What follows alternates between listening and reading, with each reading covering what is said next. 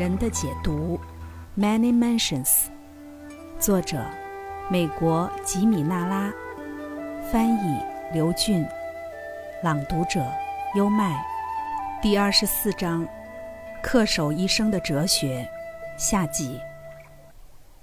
所有问题的解答都存在于自身之中，答案在自身之内。这句话在解读中贯穿始终，反复出现。显然包括了几个方面的含义。首先，每种困境的产生原因都能在个体自身找到，因为任何发生在我们身上的事情都是自己造成、自己应得的，外界环境只不过是像镜子般反射我们内心隐藏的问题。无论发生什么，我们都是在遭遇自我，因此通过深入的自我分析。就能为我们所处的任何环境遭遇找出成因线索。第二，在潜意识中留存着自从我们个体化以来经历过的所有事情的记忆，因此在我们心中存在着知识的宝库。只要在冥想的过程中让外部感官沉静下来，把注意力聚焦到内心，就能将之开启。第三。我们的内心深处埋藏着灵性的光辉，我们通过这种神圣的本质与宇宙的原创能量合而为一。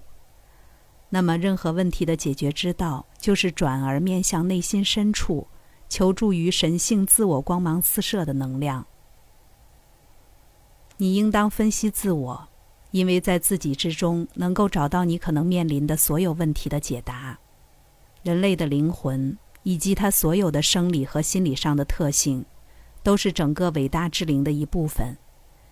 因此，所有答案都存在于自身之中。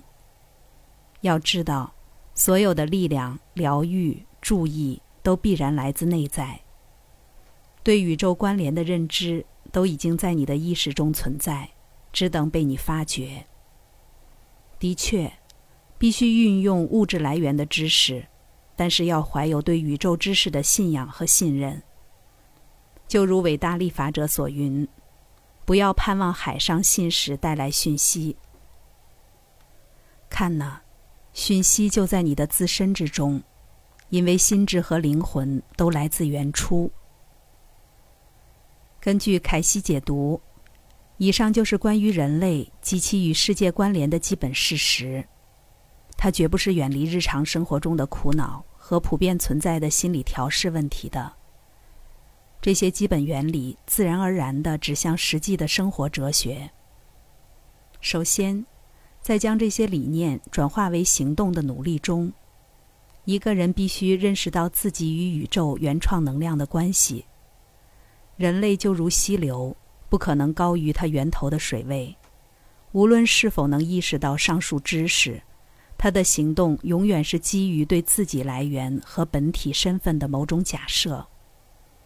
如果他的假定是错误的、机械论的、物质至上的、无神论的，他的人生就只能呈现错误、扭曲的面貌。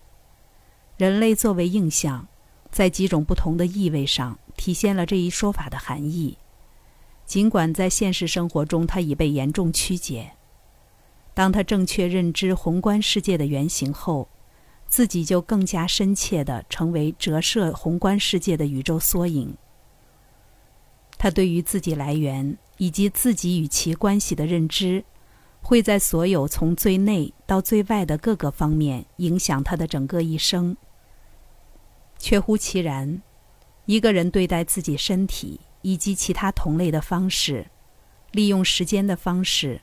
运用精力的方向，都从根本上源于他对自己本体和宇宙关联的未经审核的假设，自发形成的观念。这是天生权利，让他人了解自己对于自我与原创力量关系的理念。问，请告诉我，怎样才能最好的帮助我的父亲？帮助任何人的最好方式是将你的认知投射到你的生活中去，这就意味着奉献的人生。要记住，一切即是一。若想理解你的友邻和仇敌，就看向自己的内心，因为你对你的邻人、朋友、敌人的所作所为，折射着你的认知。牢牢铭记这些真理，要知道自己的生命是神圣源头的一种显现方式。你的健康状况，就是你对自己体内的神圣力量的信念和希望的展现。当人们通过努力认知了自己的精神本体与宇宙能量的同一性，进而明白了自己与其他所有灵魂的同一性，他们也同样的分享宇宙能量之后，就该树立自己在物质、心理和精神方面的理想，并努力去实现它们。行动具有至高无上的重要性，仅仅是空口白话或是头脑中的认知是于事无补的。行动是诚挚精神的衡量依据，是实现真正提升的方式。知而不行就是犯罪，是解读反复提及的观点。要清楚自己的理想，并且行动起来，即使做错了，也比不做要强。要记住，那个只领了一千两银子的人将钱财埋了起来，后来正是他被质询，也正是他被收去了银子。尘世中的其他个体都和你自己拥有完全一样的权利，尽管他们也许在某些方面的学习进程稍有落后，因为知识或者寻找知识之树的过程就是罪恶。只有将你掌握的知识应用在增光的途径上，才是正道。知识无法像斗篷一样披在身上，而是必须体现在实现及定理想过程中的内在成长上。如果人们完全掌握了这些生命基本原理的含义，就必须耐心地对待自己投身其中的任何事业或境遇。因此，耐心不是消极的态度，而是积极的美德。这是一景的等待，主动而非被动的品质。这是灵体在认识到时间和空间在某种意义上不过是空幻的束缚之后，应会持有的态度。当意识脱去了时空的枷锁，耐心的美德就达到了完美。耐心不是消极或被动的，而是有益的美德，一种积极主动的力量。因为若有人打了你的脸，主是否告诉你要退却？不，而是把另一边脸也转过来，在耐心中保持积极，在与他人的关系中保持主动。那么现在就开始吧，在你的心态中播下灵性的种子，其中第一颗就是耐心，因为正是在耐心中，你拥有你的灵魂；正是在耐心中，你开始认识到身体只不过是殿堂，是外在的表象，心智和灵魂才是你恒长的居所。每个灵魂都是在这种成长过程中获取对自己与造物主关系的全面认知。同样的，愉悦也是那些明了自我本源和掌握精神律法之人的特征。要快乐与要良善是一对相辅相成的诫命。那些更近距离的与原创能量同行之人，心中的确应该充满了愉悦、快乐、平和、和谐。你必要为自己所说的闲话负责，但并不是说你不能快乐。因为，假如你失去了欢笑的能力，也就失去了快乐的能力。而生活的原则是愉悦。要记住，他笑过，即使是在去卡瓦利的路上。虽然这一情景很少被人描述，他的确是笑着的。正是这点最激怒他们。培养发现可笑事物的能力，保持欢笑的能力。要记得。主也常常微笑和大笑，即使是在去往蒙难地的路上。